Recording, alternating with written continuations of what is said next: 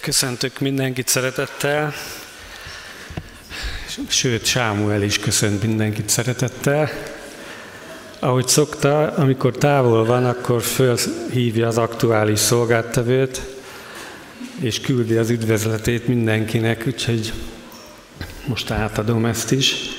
Ők most elutaztak, úgy tudom nyaralni. És szeretettel köszöntök minden olyat, aki először van itt, meg olyat is, aki már sokat szor, mert a célunk ugyanaz, hogy találkozunk Jézussal. És szeretettel köszöntöm külön most a Győri Gábort, mert azért őről a nemrég tudtuk, hogy baleset érte, és már el tudott jönni, úgyhogy az Úr áldjon, és erősítsen, gyógyítson minél hamarabb tovább. Hát már az énekek elárulták, hogy miről lesz szó, úgyhogy én csak folytatom a témát. Sámuel adta, hogy a nyári terveinkhez ő egy sorozatot indított, és ennek a második része lenne ez a Samária asszony története. És pont azért, mivel nagyon ismert, külön nagyon szükség van a Szentlélekre, hogy valami aktuálisat mondjam belőle. Úgyhogy ezért fogunk imádkozni most, csendesedjünk el.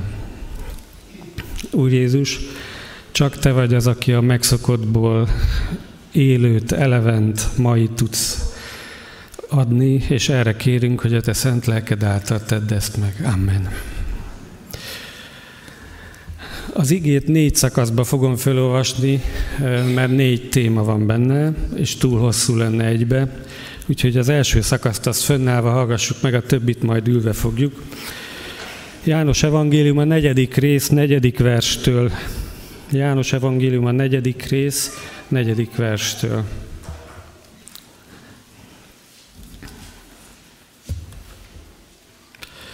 Samárián kellett pedig átmennie, és így jutott el Samária egyik városához, amelynek Sikár volt a neve.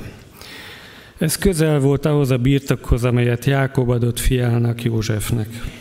Ott volt Jákob forrása. Jézus akkor az úttól elfáradva leült a forrásnál, az idő dél felé járt.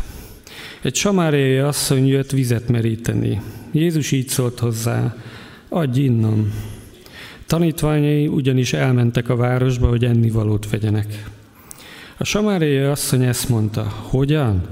Te zsidó létedre tőlem kérsz inni, mikor én samáriai vagyok? Mert a zsidók nem érintkeztek a samáriaiakkal.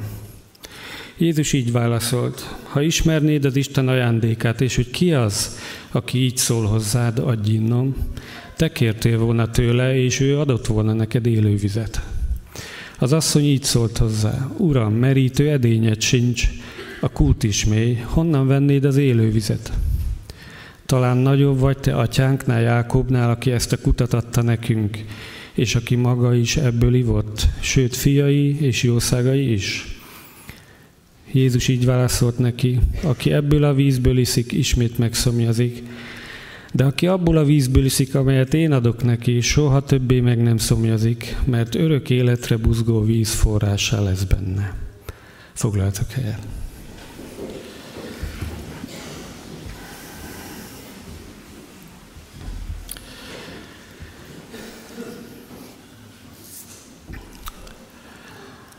Az énekek alatt azon gondolkoztam, hogy milyen a lelki szomjúság egy régi hívőben, vagy egy kevésbé régi hívőben is.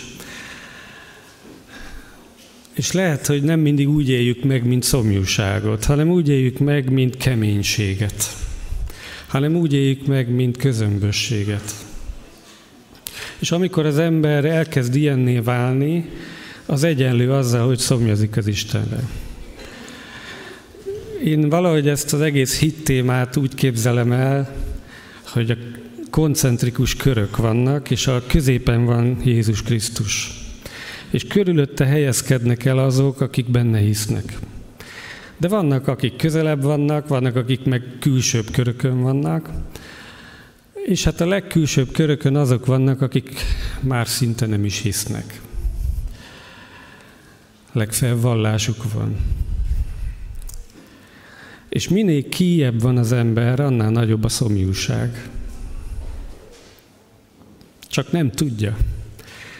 Lehet, hogy a szomjúságát betömi mással, vagy próbálja betömni mással, de a szomjúság az azért van, mert egyre távolabb van. És én nem tudom, hogy te hányadik körön helyezkedsz el ebben a koncentrikus képzeletbeli rendszerben, de minél távolabb vagy, annál inkább szomjazol az Istenre.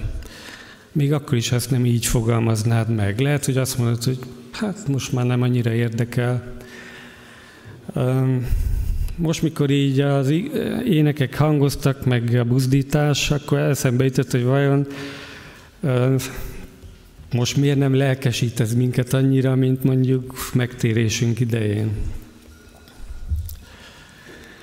Hát azért, mert van egy emberi dolog, hogy ha valamit sokszor emlegetünk, az egyre inkább kezdi az értelmét veszíteni. Egyszer próbált ki, hogy ismételget szavakat, mondjuk egy szót sokszor elmondasz, ötször. Még azt mondtad, hogy az ötödiknél is érted. Aztán elmondod tízszer. Hát akkor már egy kicsit kevésbé, de még érted. Elmondod húszszor, de amikor a századiknál tartasz, akkor már fogalmat sincs, mit beszélsz, csak hallod magadat beszélni. És néha az az érzésem, hogy a Jézus nevével, meg a hit dolgaival így vagyunk, hogy annyit mondjuk, hogy már nem is értjük. Erre egy gyógyszer van, közel kell kerülni hozzá. Mert minél inkább elveszítjük az értelmét, annál kiebb kerülünk őtőle, és minél inkább törekszünk arra, hogy de azért én szeretnék ott lenni veled, Uram, akkor megint ugyanazt a frissességet kapjuk, mint a megtéréskor. Isten nem változik. Ő ma is ugyanúgy Úr, és ugyanazt az erőt, ugyanazt az örömöt, ugyanazt a hitet tudja adni. Ebben az első szakaszban ugye a fő téma az élővíz, de hadd kezdjem ott, ahol az ige kezdte. Samárián kellett átmenni. Ezt a szót aláhúzom, hogy kellett. Hát ki kényszerítette, hogy átmenjen? Képzeljétek el Izraelt, így függőlegesen, és középen ott folyik a Jordán, alul van Judea, középen van Samária, legfölül van Galilea.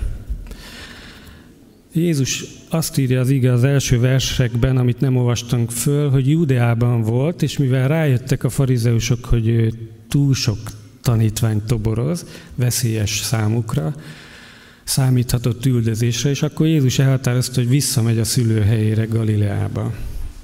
Minden hithű zsidó úgy ment föl északra, hogy kikerülte Samáriát. Átment a Jordánon, és a túlsó parton ment föl, hogy ne kelljen ezekkel az emberekkel találkozni, és utána vissza.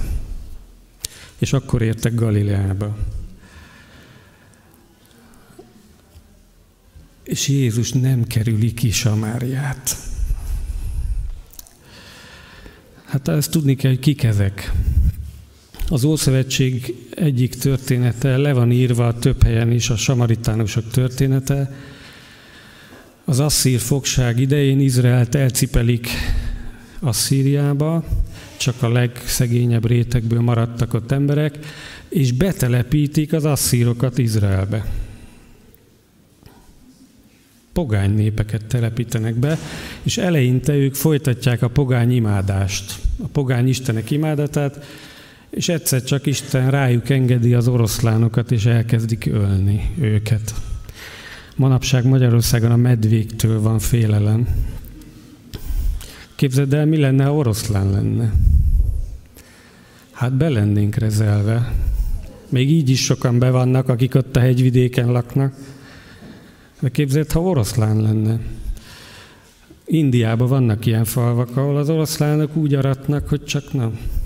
És ezekben az asszírokban volt annyi, nem is tudom, józanság, vagy mi, hogy az ő hitük szerint ugye minden Isten egy bizonyos területen úr. És azt gondolták, hogy mivel az izraeli területen az Izrael Istene az úr, és mivel pogány népek jöttek oda pogány vallást imádni, nem stimmel az Isten meg a nép. És ezért oda küldött Asszíriából egy zsidó papot, hogy tanítsa meg ezt a pogány népet Izrael területén, hogy hogy kell Istent imádni. És meg is tanulták, hogy hogy kell Istent imádni, az áldozatokat, az ünnepeket, stb., de párhuzamosan a saját Isten imádatukkal, mert hát az hozzájuk nőtt. És kialakult egy ilyen keverékvallás, ami részben pogányelemekkel rendelkezett, részben pedig Mózes öt könyvét ők olvasták. Megdöbbentő volt, mikor egyszer azt olvastam, hogy a samaritánusoknak Izraelben még ma is van követője. Nem sok, de van. Nagyon hasonlít a zsidó vallásra, de sok helyen nyilván el is tér. És a zsidók, mint tisztátalan népet utálták ezeket. Ezért kerülték ki. Mikor éjszakra mentek, mindig kikerülték. Pedig ha megnézed majd itt, akinek van térkép a Bibliája hátulján, hogy Palesztina Jézus korában, hogy egy nyíl egyenes út vezet föl Jeruzsálemből Galileába, és az Samárián keresztül vezet. Ez az, ahol Jézus elterezte, hogy megy. Az, hogy Jézusnak Samárián kellett átmennie, én ezt úgy veszem, hogy az atya ezt akarta. Jézus sose improvizált úgy, hogy ahogy neki tetszett. Nem hiszem, hogy takarékossági okokból ment Samárián keresztül, hogy hát rövidebb az út, menjünk ott.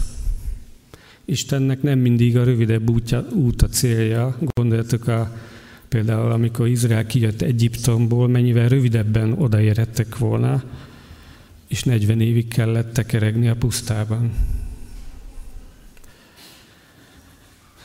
Tehát Jézus nem hiszem, hogy takarékosságból ment egyenesen, hanem azért, mert oda kellett menni. Furcsa ez maga az Úr Jézus máskor azt mondta, hogy nem jöttem a népekhez, csak Izrael fiainak elveszett juhaihoz. És itt most önmaga szabályát lépi át, mert elmegy egy ilyen félig pogány néphez, de még nem tudja, hogy mi lesz, csak leül, mert szomjas. Tanítványok elmennek a városba vásárolni. Ott marad egyedül. És éppen akkor arra jön egy samáriai asszony. Az ilyen éppen akkor ez megint az Isten. A samáriai asszony több szempontból is e, hátrányos helyzetben volt. Az egyik az az, hogy asszony. Az akkori világban az asszonyok másodrendűek voltak. A másik az, hogy nem tiszta életű asszony volt, majd később ez még ki fog derülni, és közmegvetés tárgya volt. Azért ment délbe, hogy ne kelljen találkozni ismerősökkel. És azt hitte, hogy üres lesz a kút környéke. Hát erre mit látott ül egy férfi? kétszeresen rossz. Nem elég, hogy férfi, hanem még zsidó is. Ez a ruháján látszott. Tudta, hogy a zsidók megvetik őket. Ergo, ez azt jelenti, hogy nem fognak beszélni. És akkor az Úr Jézus megszólítja, és azt mondja, hogy adj innom. És itt most a történetben megállok egy kicsit, mert hogy vonatkozik ez ránk. Elmegyünk nyaralni, meg utazgatni, és azt reméljük, hogy néhány helyen nem fogunk találkozni se hívőkkel, se ismerősökkel, csak pihenünk. És az Isten útunkba fog küldeni olyan embereket, akik arra várnak, hogy azt mondjuk, hogy jó napot adj innom.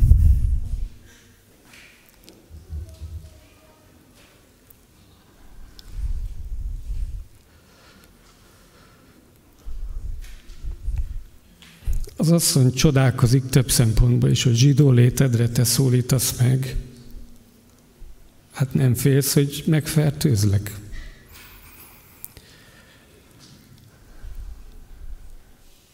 másik pedig, hogy Jézus csinál egy fordulatot, és ez megint ez a másik tanulsága ennek a szakasznak, hogy a köznapi szükség az mindig alkalom arra, hogy Istenre mutasson. Ilyen szükség, hogy éjség, szomjúság, betegség, problémák, ezek mind alkalmasak arra, hogy Istenre mutasson. Az Úr Jézus fordít egyet a beszédfonalán, és azt mondja, hogy tulajdonképpen nem vízre van itt igazán szükség, hanem élő vízre. És ezen a ponton Jézus meg az asszony elbeszélnek egymás mellett. Mert az asszony mást ért élő víz alatt. Tudjátok, mit ért az élő víz alatt? Hát az, hogy ne kelljen ide járnom csapot. Egy otthoni csapot. Akkori viszonyok között egy otthoni vízforrást, egy kutat. Hogy ne kelljen naponta kigyalogolni a városon kívülre a sivatagba. Honnan tudnál te nekem csapot adni? Honnan tudnál te nekem kutat adni? Nincs itt valami probléma?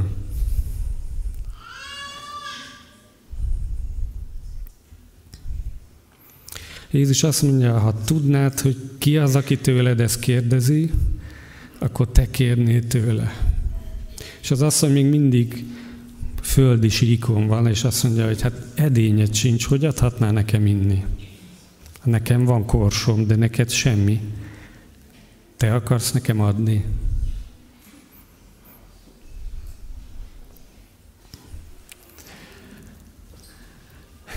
Amikor emberekkel találkozunk, az egyik problémánk az, hogy csak földi síkon látjuk őket. Csak azt, amit látunk, meg amit tapasztalunk. De Isten sose elégszik meg ennyivel. Ő mindig azt is látja, hogy mi van belül. Ebbe az asszonyba azt látta, hogy ez szomjas, de nem, az, nem a földi vízre csupán, hanem valami többre. És Jézus ezt nevezi nevén. Lehet, hogy az imádságainkban földi dolgokat szoktunk kérni. Uram, adj jó munkahelyet, adj egészséget, adj több fizetést, adj jó nyaralást, adj biztonságos utazást. Ő meg azt mondja, hogy én szeretnék neked ennél többet adni. És ilyenkor el szoktunk beszélni egymás mellett. És azon gondolkoztam, hogy miért beszélünk el így egymás mellett? Azért, mert a szemeink a földre vannak szegezve. Mi csak ezt a testi létet szoktuk végig gondolni. A nyaraláskor is, meg mindig. Isten meg azt szeretné, hogy nézzünk följebb. Később mondja a tanítványainak, hogy emeljétek föl a szemeteket. Olyanok vagyunk, mint a görnyed asszony, aki nem tudja a hátát kiegyenesíteni, és mindig a földet nézi. És Jézus azt mondja, hogy emelt föl a tekintetet. Amikor utazol, meg amikor nyaralsz. Nem azért vagy oda küldve csak, hogy nyaraljál, bár az is. Azért hogy oda küldve, hogy az élő vizet add. Vagy legalább tett szomjassá, vagy ébresz tudatára szomjúságának azzal, akivel beszélsz. Mi állandóan nagykövetek vagyunk, akárhova megyünk. Nem rejtőzhetik el a hegyen épített város, mondja a hegyi beszédben. Szeretünk nyaraláskor elrejtőzni. Na most kikapcsolódok, azt csinálok, amit akarok. Máskor mindig fegyelmezem magam, de most azt csinálok, amit akarok. Az Úr Jézus meg azt csinálja, amit az Atya akart, amit kellett. Az élő víz a Szentlélek jelképe. A Bibliában, a János evangélium a hetedik részben mondja, hogy aki szomjazik, az jöjjön én hozzám és igyék és olyan kútfő lesz benne, ami örök életre buzgó forrás.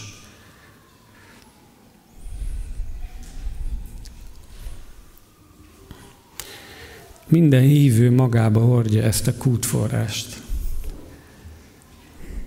Erre szomjasak az emberek. Nem én rám szomjasak, nem is te rád, hanem az élő vízre.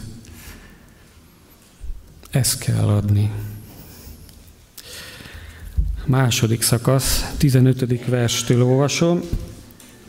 Az asszony erre azt mondta, Uram, add nekem azt a vizet, hogy ne szomjazzam meg, és ne kelljen ide járni, meríteni. Jézus így szólt hozzá, menj el, hívd a férjedet, és jöjj vissza. Az asszony így válaszolt, nincs férjem. Jézus erre azt mondta, jó mondtad, hogy férjed nincs, mert öt férjed volt, és akivel most élsz, nem férjed. Ebben igazat mondtál. Az asszony ekkor így felállt, Uram, látom, proféta vagy.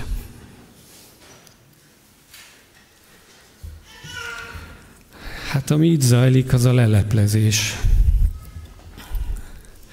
Istennek van egy ilyen munkája velünk kapcsolatban is, meg az idegenekkel kapcsolatban is, hogy leleplez.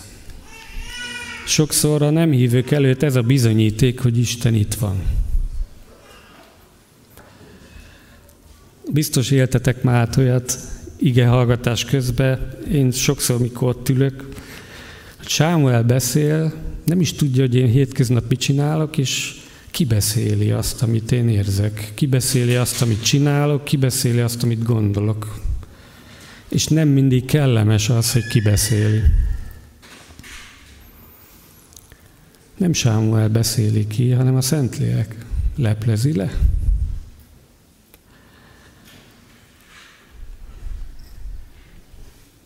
Ha most leleplez valamit, az sose azért van, hogy megszégyenítsen, hanem azért, hogy fölemeljen.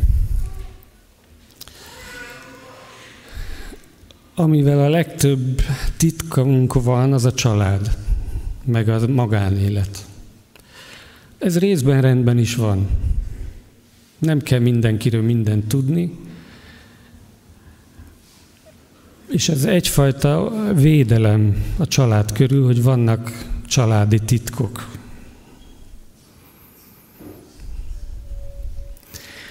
Péter apostol azt mondja, hogy a hívő ember ne legyen más dolgába avatkozó. Tehát én nem törhetek be a Szentlélek nélkül, vagy a másik ember akarata ellenére az ő privát szférájába. Mert ez más dolgába való avatkozás. De Isten megteheti. És hogyha a Szentlélek indít, akkor néha megtesszük úgy is, hogy nem tudunk róla.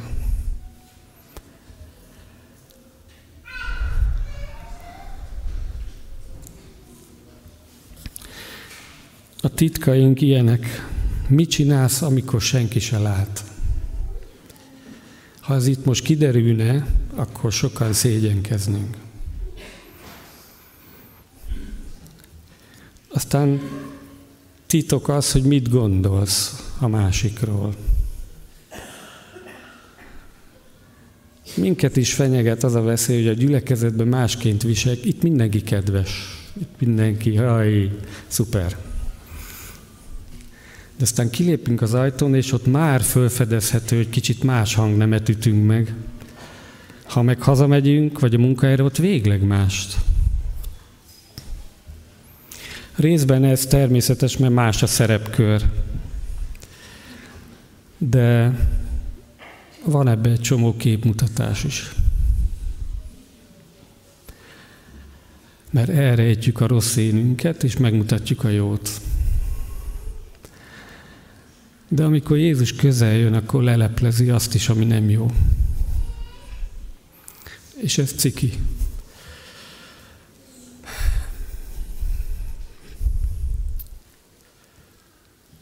Az az érdekes, hogy az Úr Jézus úgy leplezi le ezt az asszonyt, hogy négy szem közt. Nem a tanítványok előtt.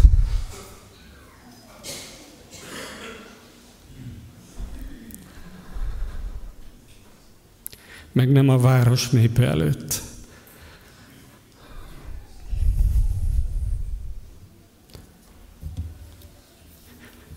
de arra föl lehetünk készülve, hogy ő le fog leplezni. Eszembe jutott egy ószövetségi történet, Dávid és meggyilkolt, meggyilkoltatott úriás esete, hogy Dávid annyira hozzászokott, hogy ő neki mindig igaza van, mert ő hívő ember, hívő király, az Úr szent lelkével fölkenve, hogy föl se tűnt neki, hogy most elszúrta, amikor meg ellopta az úriás feleségét gyakorlatilag, és lefeküdt vele.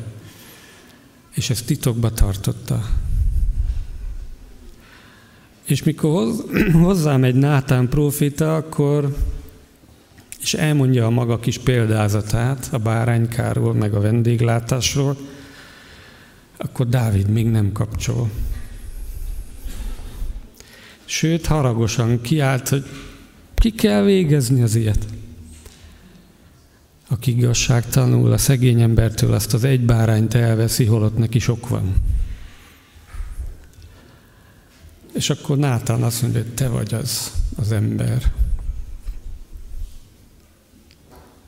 Mert Dávidnak sok felesége volt, Úriásnak meg egy.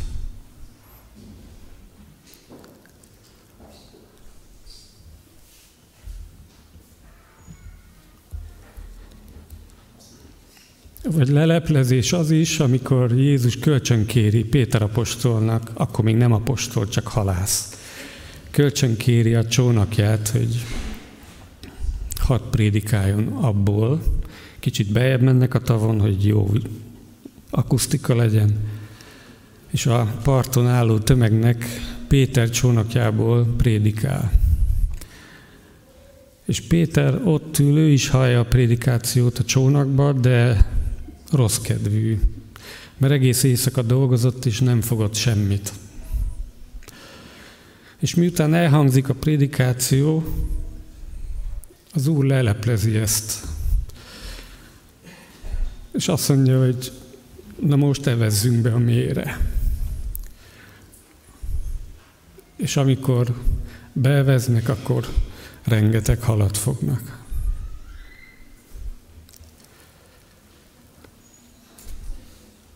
A gondolataink is nyilvánvalóak előtte, nem csak a tetteink. Meg a kívánságaink. Ezeket ő szereti leleplezni néha.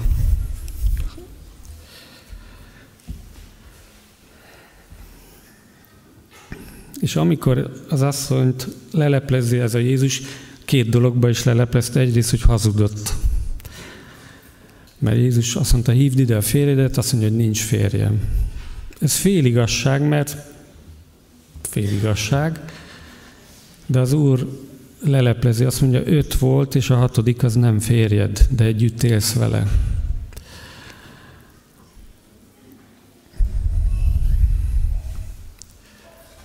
Azt mondja Jézus, ebben igazat mondtál. Ez azt jelenti, hogy a többibe meg nem.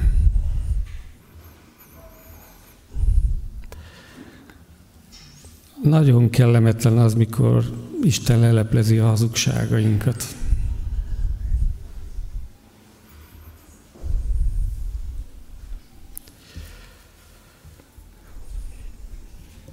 De megteszi, hogy meggyógyuljunk.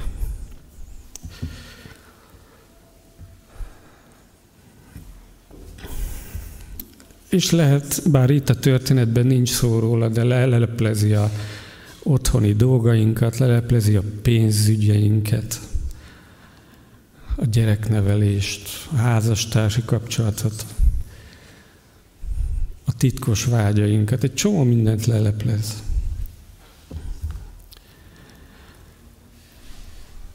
Úgy teszi, hogy ne tönkre tegyen, hanem hogy meggyógyítson. Az asszony, mikor meghallja ezt a leleplezést, akkor elismeri, hogy próféta vagy, és menekülőre fogja a dolgot, és megpróbál témát váltani. Megnézzük, hogy hogy váltott témát a 20. verstől. A mi atyáink ezen a hegyen imádták az Istent, ti pedig azt mondjátok, hogy Jeruzsálemben van az a hely, ahol Istent imádni kell. Jézus így válaszolt, higgy nekem asszony, hogy eljön az óra, amikor nem is ezen a hegyen, nem is Jeruzsálemben imádjátok az atyát. Ti azt imádjátok, akit nem ismertek, mi azt imádjuk, akit ismerünk. Mert az üdvösség a zsidók közül támad. De eljön az óra, és az most van, amikor az igazi imádói lélekben és igazságban imádják az atyát, mert az atya is ilyen imádókat keres magának. Az Isten lélek, és akik imádják őt, azoknak lélekben és igazságban kell imádniuk. Az asszony így felelt. Tudom, hogy eljön a messiás, akit Krisztusnak neveznek, és amikor eljön, kijelent nekünk mindent. Jézus ezt mondta neki, én vagyok az, aki veled beszélek. Tanítványai éppen ekkor jöttek meg, és csodálkoztak azon, hogy asszonynal beszél, de mégsem mondta egyikük sem, mit akarsz, vagy mit beszélsz vele. Az asszony pedig ott hagyta korsóját, elment a városba, és szólt az embereknek. Jöjjetek, lássátok azt az embert, aki megmondott nekem mindent, amit tettem. Vajon nem ez a Krisztus? Erre azok elindultak a városból, és kimentek hozzá. A harmadik téma ebben a történetben az imádás. Az asszony azért tereli vallási témára a dolgot, mert egyrészt rájött, hogy profétával van dolga, másrészt így kikerüli a kellemetlen témákat, és elkezd az imádás helyéről beszélni, hogy ti úgy, mi meg így. Ti ott imádjátok, mi meg itt imádjuk. És Jézus itt is szépen korrigálja az ő gondolatmenetét, és tesz egy olyan ígéretet, ami ránk vonatkozik, mai korszakban élőkre, hogy mindegy, hogy hol imádod. Bárhol imádhatod az Istent. Abban a korszakban nem lehetett bárhol imádni.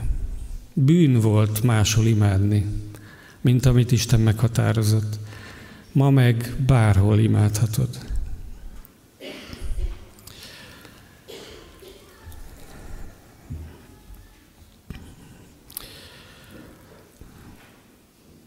Ma sok vita van arról, hogy hogy kell dicsőíteni, meg imádni. Én szeretnék főszabadítani, hogy bárhogy szabad imádni. Mert az a fontos, hogy lélekből és igazságban tedd, amit teszel. Az imádás az nem helyhez, meg módszerhez kötött. Vannak ilyen-olyan szokások, hogy itt így, ott úgy, amott, amúgy, de a lényeg az, hogy lélekben és igazságban. És nagyon sokszor megállunk ennél a mondatnál, és ezt szoktuk elemezni, de most hadd lépjek tovább a kevésbé népszerű helyre, hogy ebből az asszony azt a következtetés vonja le, hogy Krisztusra van szükség.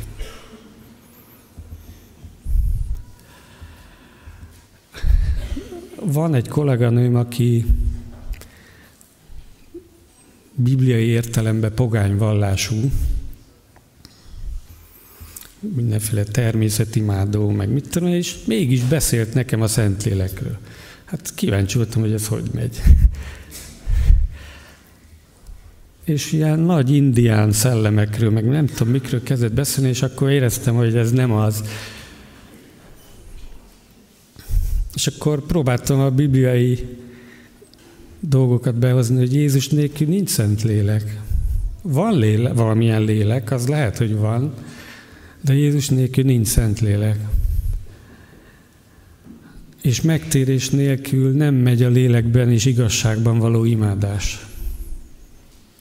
Persze alapszinten az egész világ imádja az Urat, vagy dicsőíti, pusztán a létével, ez igaz. De Isten minket ennél többre hívott tudatos imádásra.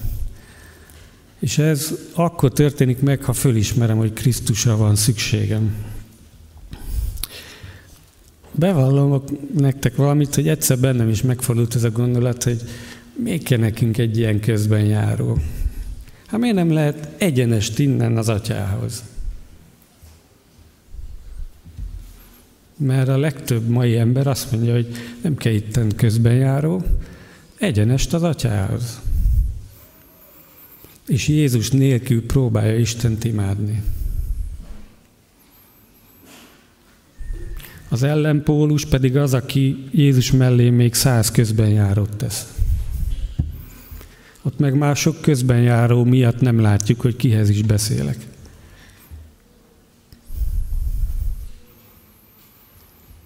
A Biblia azt mondja, hogy egy közben járó van az atyánál, az, az ember Jézus Krisztus.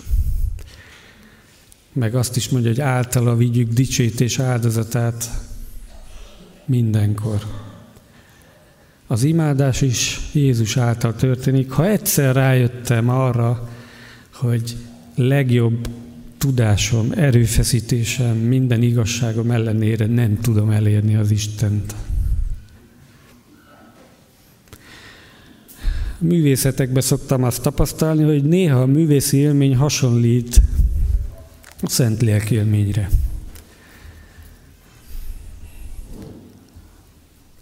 Olyan átélést tud adni egy jó koncert, hogy teljesen megmozgat belülről. Érzelmileg, mindenféle szempontból, és úgy érzem, hogy a mennybe vagyok. De másnap fölébredek, és rájövök, hogy a földön vagyok.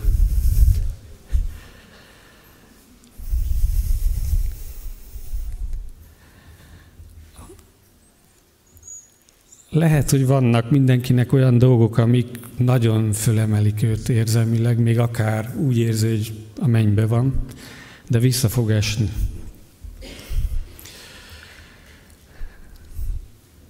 Valahogy be vagyunk itt a halál, meg a bűn miatt, be vagyunk zárva egy ilyen burokba, amit Ézsaiás felhőnek hív, a halál felhőjének. És ezen a felhőn csak a Jézus Krisztus tudott áttörni. Pénteken voltunk többen egy temetésen, egy zenész, zenetudós temettek, és hát az Isten tisztelten voltunk a templomba, és legalább öt beszéd elhangzott. Volt egy prédikáció, meg négy méltatás. És hazafelé jövet beszélgettem egy református kántorral, aki megtért újjászületett, és arról beszéltünk, hogy nagyon jók voltak a beszédek, de messze az igeirdetés volt a legjobb. Miért? Mert nem erre a 70 vagy 80 évről beszél csupán, hanem az örök életről. Messzebbre mutat. Messiás nélkül nincs örök élet. Azt csak Jézus Krisztus áldozata, vére, kereszt halála, feltámadásában vetett hit szerzi meg. Élményeket kaphatunk, de el fognak múlni, és itt maradnak a, a burok alatt. De a burkon egy ajtó van, és ez ő. És a Szentlélek is ezen az ajtón jön. Jézuson keresztül.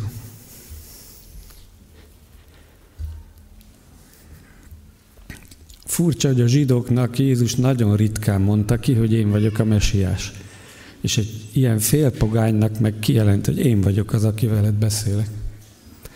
Ezen kívül még Péter apostolnak jelentette ki egyszer magát, meg, meg aztán a keresztre feszítés környékén Pilátusnak, meg a főpapoknak is egyszer nagy nehezen kimondta, hogy én vagyok az. Ezért feszítették keresztre. Mert azt mondta, hogy én vagyok az, az a mesiás, aki Istenhez az út. Istenről könnyű beszélni az emberekkel, Jézusról nem könnyű. Ott mindig azonnal ellenállásba fogsz ütközni. És meg, én is megkaptam már növendékeimtől, hogy jaj, jaj, jaj, ezt már hallottuk, már háromszor hallottam ezt a történetet, ugorjunk.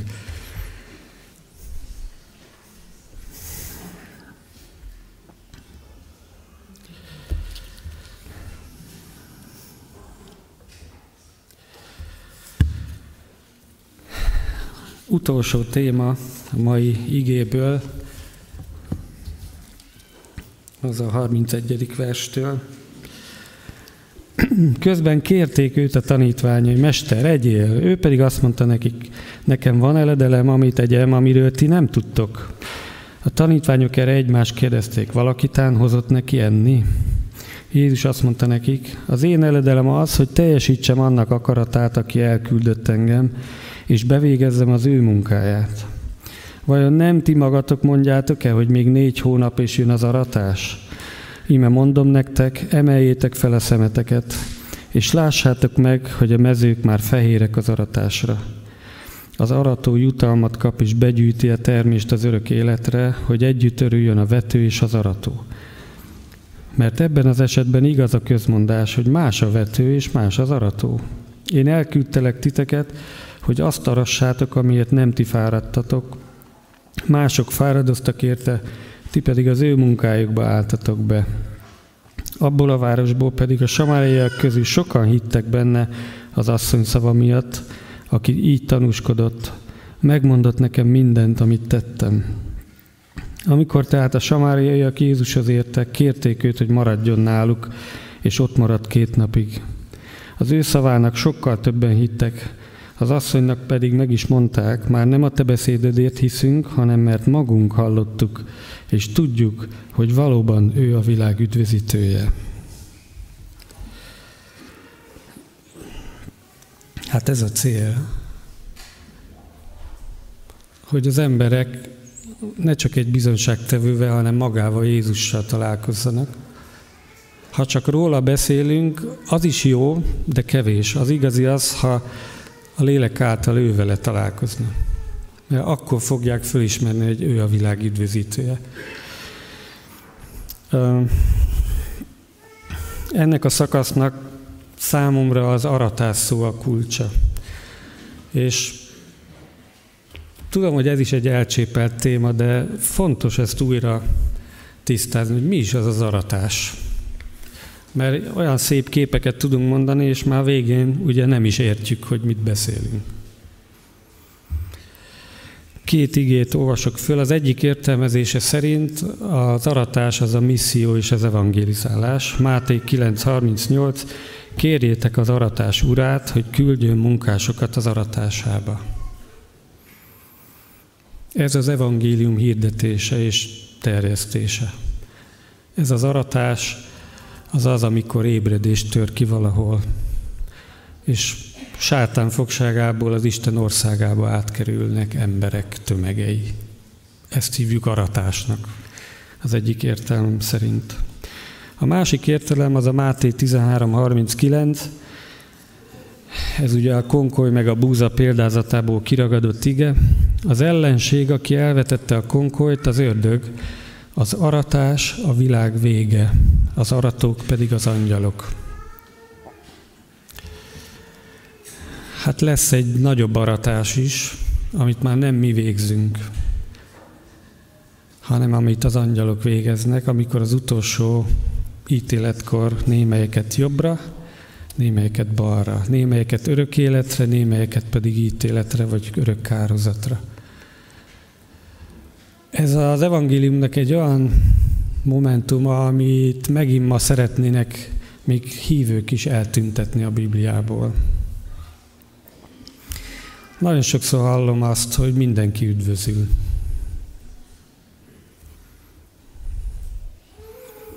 Nem kell megtérni, mindenki üdvözül. Istennek van olyan szeretete, hogy mindenki üdvözül. Olyat is olvastam egy könyvbe, hogy egy prédikátor azt mondta, hogy az lehetetlen, hogy az ember Jézus, aki itt járt a Földön, mindenkit szeretett, mindenkit segített, stb. stb. utána ítéljen, és kárhozatra engedjen másokat.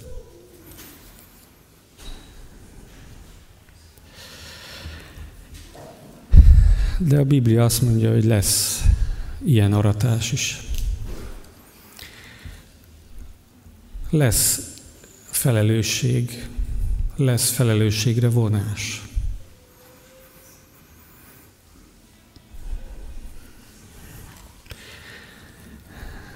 De aztán az Úr Jézus a tanítványainak mondja ezt az egész aratás témát, és az ő feléjük mondott beszéd az még a evangelizálásra vonatkozik.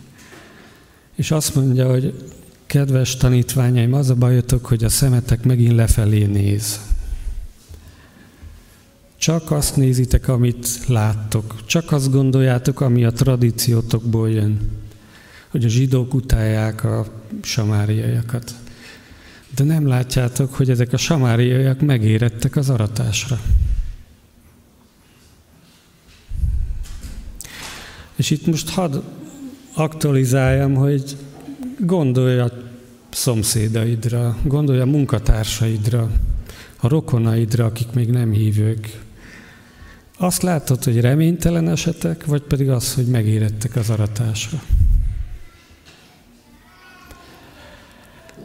Én bevallom, hogy nagyon sokszor úgy érzem, hogy nem érdekli az embereket az evangélium, mert mihelyest belekezdenék, már leállítanak.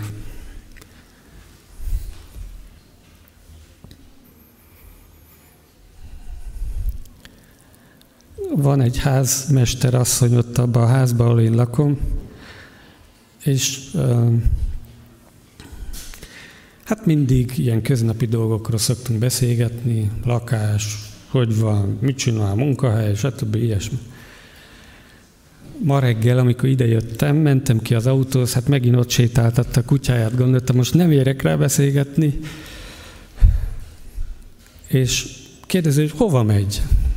Mondom, az imaházba vagy a templomba. Azt mondja, hozna nekem mai igét, mert az Editke mindig hozott nekem, maga meg nem.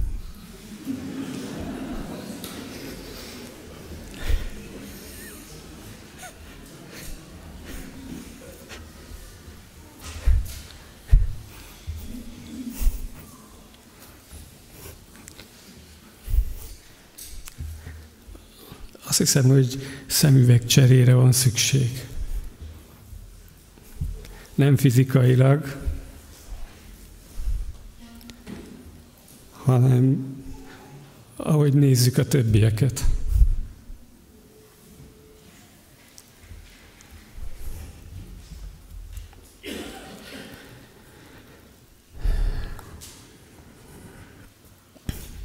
Végig gondoltam ezt a történetet, a tanítványok nem túl pozitív szereplők ebbe a történetbe. Annyi pozitív van, hogy segítenek Jézuson, elmennek vásárolni, de mikor visszajönnek és meglátják az asszonyt, akkor ezt kezdik elég barátságtalan hangnemben, hogy mit, mit beszélsz te egy asszonya, mit akarsz? És később is Jézusnak adnák az eledelt, és Jézus azt mondja, hogy köszi, nem kérek. Na tehát hogy, hogy nem kérsz? Hát azért mentünk, hogy ennivalót vegyünk, és Jézus akkor mond egy olyan furcsát, amit ugye megint az emberi elmének egy kicsit sok. Jézus ott ült a kútnál, mert dél volt, 40 fok, és szomjas volt. Kért vizet az asszonytól, de nem kapott.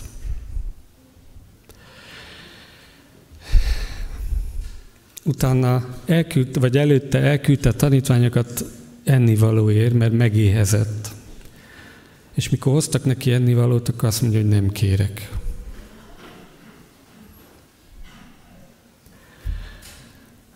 És azzal magyarázza, hogy van eledelem, amit ti nem tudtak.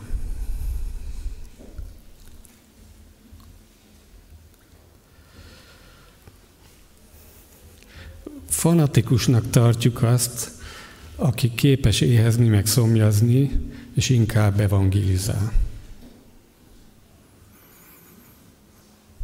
Már vacsora idő van, és ő még mindig evangelizál.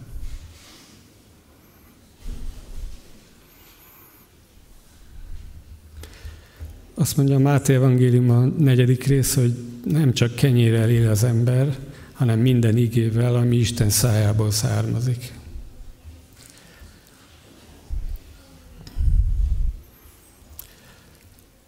Nem tudom hányszor szoktad átélni azt, hogy így megelégít az ige.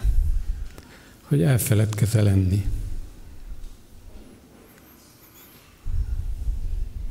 Nem azért, mert bőtöt vállaltál, hanem mert elfeledkezel lenni.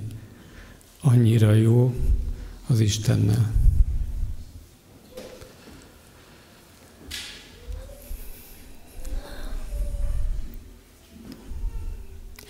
Az a helyzet, hogy egy ilyen állapot nem mindig jön azonnal.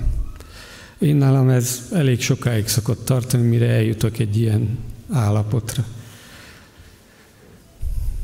Egyszer csináltam egy olyan kísérletet, hogy nem volt kedvem Bibliát tanulmányozni, de Bibliát olvasni igen.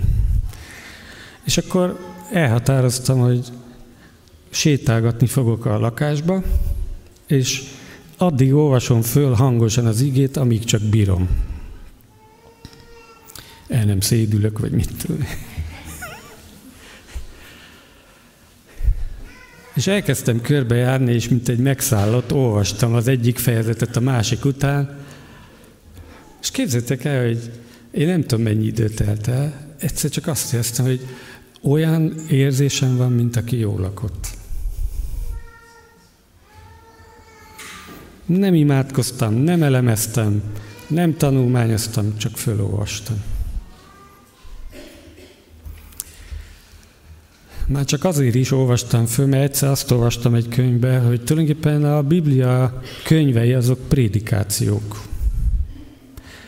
Kínába, ahol nagy Biblia hiány van, és kevés a képzett lelkész, sokszor úgy evangelizálnak, hogy egy Biblia töredéket kitépnek, zsebre vágják, elviszik a szomszéd faluba, és egyszerűen csak fölolvassák.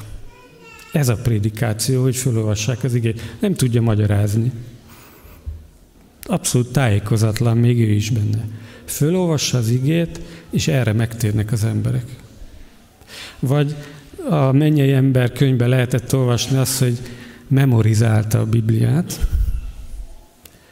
mert ugye attól is félt, hogy megtalálják nála. Memorizálta a Bibliát, hát nem tudom mennyit, de sokat.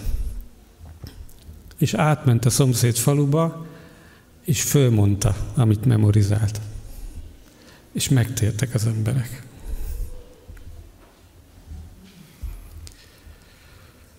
Isten igének van ereje.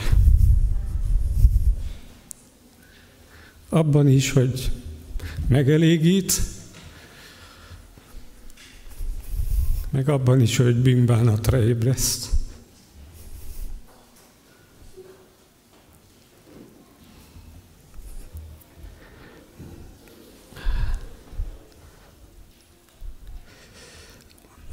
Az igébe bele van kódolva a történés is.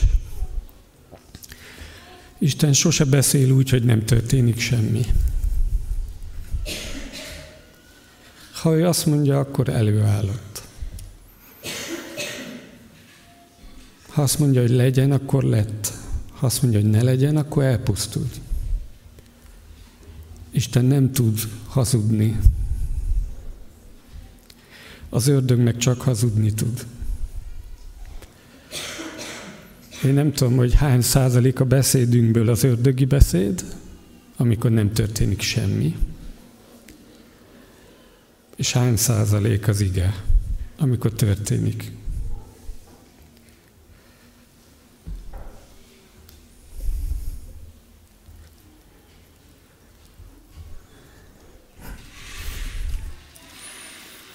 Aratásra vagyunk elhívva, de ezt hinni kell az igébe. És hinni kell Jézusba, hogy ő megteszi ma is. Még azoknál is, akikre azt gondoljuk, hogy nem érdekli őket.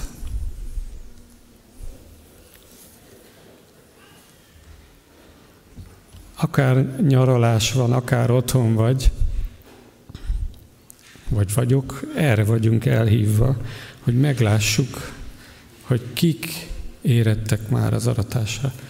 Nem mindig aratók vagyunk. Van, amikor vetők vagyunk. Azt mondja Jézus, hogy más a vető és más az arató, de a végén együtt fognak örülni.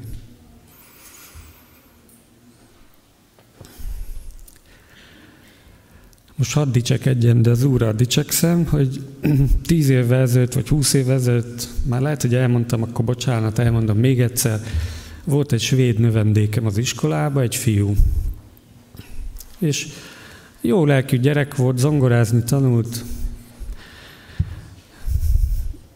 És hát én nem is emlékszem, de ezek szerint valamit beszélhettem neki a hitről, mert akkoriban úgy volt, hogy nem úszhatta meg azt senki. Hát mert volt egy ilyen fogadalma, hogy négy év alatt minimum egyszer, minimum egyszer föl kell fedni, hogy én valójában ki vagyok. Aztán azt csinál vele, amit akar. Van, akinek sokszor fölfettem, és unta is már, de, de van, akinek csak egyszer.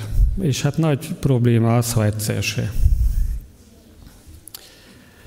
És ezek szerint ennek a fiúnak is beszéltem valamit, de nem tért meg, csak úgy, hát igen, meg ő is vallásos. Hát jó, ennyiben maradtunk, aztán élt tovább, ahogy élt, eltűnt, visszament Svédországba.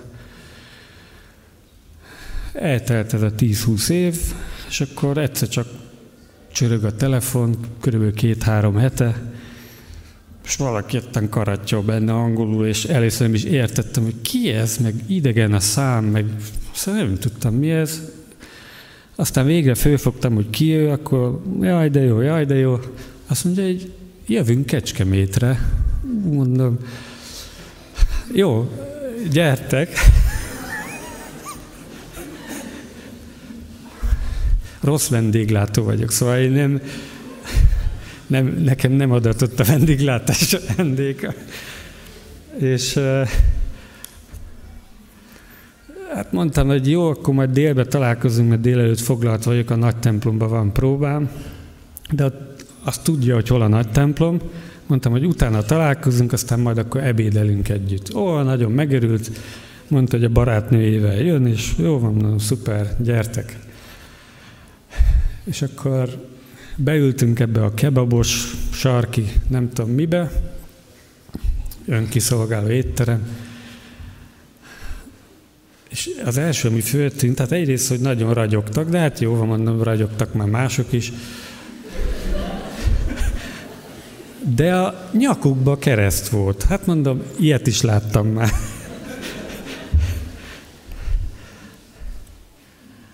És akkor elkezdi mondani, hogy kedves tanár úr, én megtértem. Mondom, micsoda? Gyanakvóra fogtam a dolgot, mert sokan mondták már ezt nekem, és nem tértek meg. és elkezdtem úgy faggatni, de nem is kellett, csak egy kérdés földettem, az ömlött belőle. És tényleg megtért. Úgy árad belőle a Krisztus iránti szeretet, meg az ige iránti szeretet, meg az az öröm, ami csak a új megtértekbe van. És akkor a barátnője is elkezd. Azt mondja, hogy a barátnő meg arra tért meg, hogy én bizonyságot tettem neki. Hú, mondom, ez igen. Még pár hónapos hívő, vagy fél éves hívő, aztán már térnek meg az emberek. És akkor úgy döntöttem, hogy ennyi volt gyerekek, én csak hallgatom a ti beszámolótokat, mert nagyon szívesen mesélték, és akkor egy darabig ment ez, és akkor azt mondják, hogy na jó, most megállunk. Mit fogsz délután csinálni? Ú, gondoltam, délután is jönni akartok, nem tudom, mit csinálok veletek. Azt mondja, hogy és ebben én mondtam, hogy hát délután nem nagyon fogok rájönni, mert holnap nagykörösre megyek prédikálni. Te prédikálsz? Na, akkor mondd el, mit fogsz prédikálni. Úgyhogy hirtelen össze kell szednem, hogy mit is fogok prédikálni. Ráadásul ez ugye ellenemre van, mert nem szeretem előre elmesélni, hogy mit fogok prédikálni. Néha nem is tudom előre, néha meg nincs kedvem elárulni. És akkor, hát valahogy úgy emlékezetből elmondtam nekik, hogy Róma 5, és hogy Krisztus már meghalt, minden, elkezdek, azt mondja, hogy na, itt a Biblia, előkapta a Bibliát, fölolvasta angolul, és akkor egy kicsit beszélgettünk róla, és akkor a barátnőjének fölolvasta svédül is, mert ez ilyen kétnyelvű Biblia volt. És azt láttam, hogy ülnek, és az ige olvasás prédikál nekik. Aztán még beszélgettünk egy darabig, és tegnap vagy tegnap előtt írt egy messenger üzenetet, most éppen Londonban van, és azt mondja, hogy köszönöm azt a Róma ötös prédikációt. Gondoltam, hogy alig mondtam valamit. Én úgy éreztem, hogy csak a fő gondolatokat, ami úgyis ott van az igébe, de Szentlélek prédikált nekik.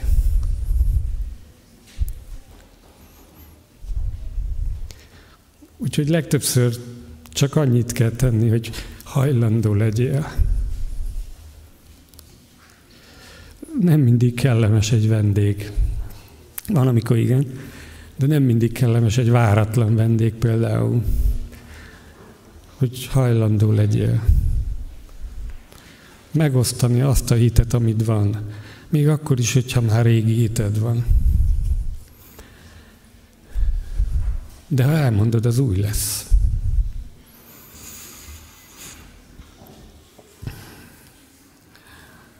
Ha, ha az országunkra, meg Európára gondolok, akkor én is hajlamos vagyok azt mondani, hogy á, ez egy reménytelen földrész az evangéliumnak, és az Úr Jézus meg azt mondja, hogy emeljétek föl a szemeteket.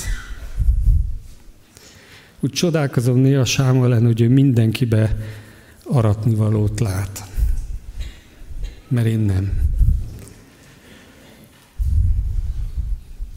Isten adja ezt a szemüveget. Bár ez lehet egy ajándék is valakinek, de azt hiszem, hogy mindannyiunknak szól, hogy a földi, testi síkról föl kell emelni a szemünket, hogy mit akar az Úr. Miért küldött oda, ahova megyek. Összefoglalom és befejezem. Élő vízről volt szó, hogy hogy lehet a szükségből üzenetet adni. Akkor volt szó a leleplezésről, hogy Isten leleplez minket, a magánéletünket, a családunkat, a pénzügyeinket, a gondolatainkat, az érzéseinket.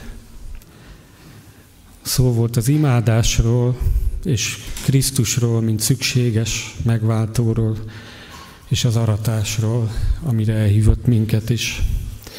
Az Úr adja meg nektek is, meg nekem is, hogy hajlandók legyünk, és bízom benne, hogy lesz olyan örömünk, hogy akár vetők voltunk, akár aratók, de együtt tudjunk örülni azokkal, akik testvérénk lesznek az Úrban. Amen.